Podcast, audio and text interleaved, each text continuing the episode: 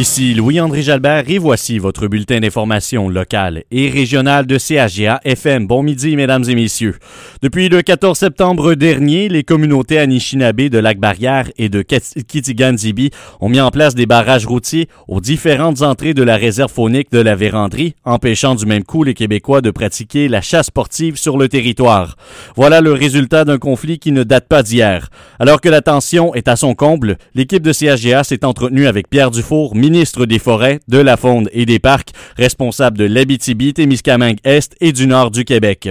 Selon ce dernier, son ministère a tout fait en son pouvoir afin de trouver un terrain d'entente avec les communautés Anishinaabe de Lac-Barrière.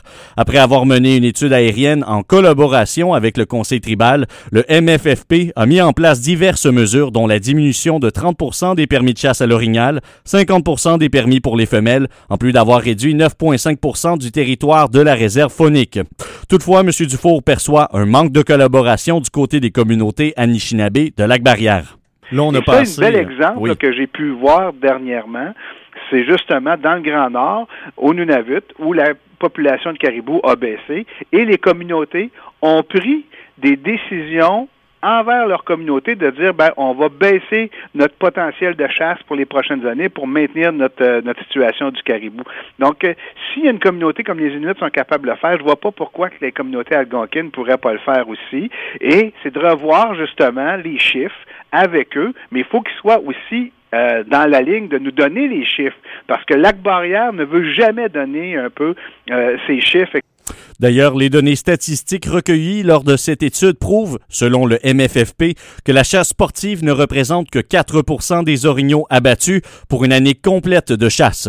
Ce qu'il faut bien comprendre une chose, c'est exactement 3,8% à 4 ce qui est vraiment la donnée statistique de qu'est-ce que représente la chasse sportive dans la réserve phonique La Vérandrie, ce qui veut dire environ 90 orignaux. Donc, avec les actions qu'on prenait là, ben, on se disait, ben, on vient de baisser encore le ratio potentiel de prélèvement de la bête. Vous, maintenant, comme communauté, qu'est-ce que vous allez faire pour améliorer la situation du cheptel?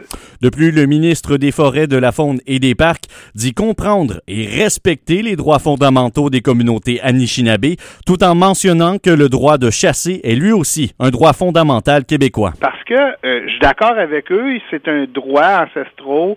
Ils ont, euh, c'est leur garde-manger, puis il n'y a pas personne qui conteste ça. Tout le monde est d'accord avec ça. Par contre, il reste qu'il y a une loi de la conservation et de la mise en valeur de la faune qui donne un droit fondamental à tous les Québécois de pouvoir aller à la chasse. Donc, on parle de droit autant pour un que pour l'autre. Donc, à ce moment-là, moi, je me vois bien mal de commencer à aller éliminer des droits à certains simplement pour n'en protéger d'autres à d'autres.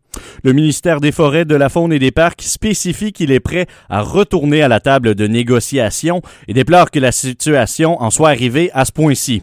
L'intégralité de l'entrevue avec le ministre Pierre Dufour sera présentée aujourd'hui vers 15h10 à l'émission Le Terminus avec Sébastien Plouffe. Les faits saillants du rapport financier de la ville de Maniwaki pour l'année 2019 ont été présentés au plus récent conseil municipal. Ce dernier fait état d'une dette de 11,57% plus élevée comparativement à l'année 2018. La dette de Maniwaki s'établissait à un total de près de 8 millions de dollars au 31 décembre 2019, ce qui représente une hausse d'environ 820 700 dollars, oui, par rapport à l'année précédente. La mairesse de Maniwaki, Francine Fortin, explique que cette augmentation est due aux différents investissements faits par la ville et voit cela d'un bon œil. On avait besoin de beaucoup d'investissements dans la ville de Milwaukee depuis le début de notre mandat. C'est ça qui fait ça. Mais pour moi, c'est pas une dette, c'est vraiment de l'investissement. Même si dans les rapports financiers, c'est une dette, c'est pas une grosse dette pour une ville de notre envergure. La mairesse Fortin a tenu à préciser qu'elle ne considère pas cette dette comme alarmante ou exagérée et que la ville de Maniwaki est en bonne santé financière. Et finalement, à travers la province, les Québécois ont profité de la pandémie pour rénover leur domicile. Par contre, avec la fermeture des bureaux municipaux dans la vallée de la Gatineau, la municipalité de Denolme a remarqué que plusieurs résidents avaient effectué des rénovations sans permis de construction. Pour Gaétan Guédon, maire de la municipalité de Denolme, difficile, oui, de comprendre comment le phénomène ait, pu se produire. Ce dernier donne des exemples de rénovations qui ont été faites sans l'autorisation de la municipalité. Il y a quelqu'un qui avait de l'achat d'une maison maison, là, il est en train de la refaire, mais il avait toujours pas venu chercher son permis. Il y en a un autre qui a décidé euh, d'ajouter un balcon et d'attacher ce balcon-là après sa structure, euh, qui sont quand même des gros travaux, qui n'ont pas venu chercher de permis. Il y en a même qui ont commencé une construction neuve, qui avaient juste oublié de venir chercher leur permis. Monsieur Guindon rappelle à la population qu'il est primordial d'avoir un permis de construction avant d'effectuer toute rénovation, autrement des conséquences seront appliquées. Il faut qu'ils viennent chercher leur permis, euh, sinon ils risquent de se ramasser avec une amende.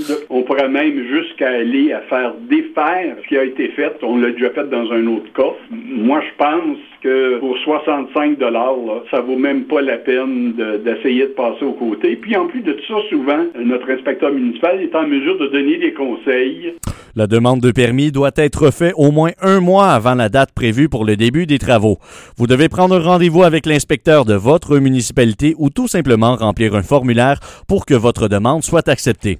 Voilà, c'est ce qui complète votre bulletin d'information locale et régionale de CAGA FM. Louis-André Jalbert au micro qui vous souhaite un bel après-midi.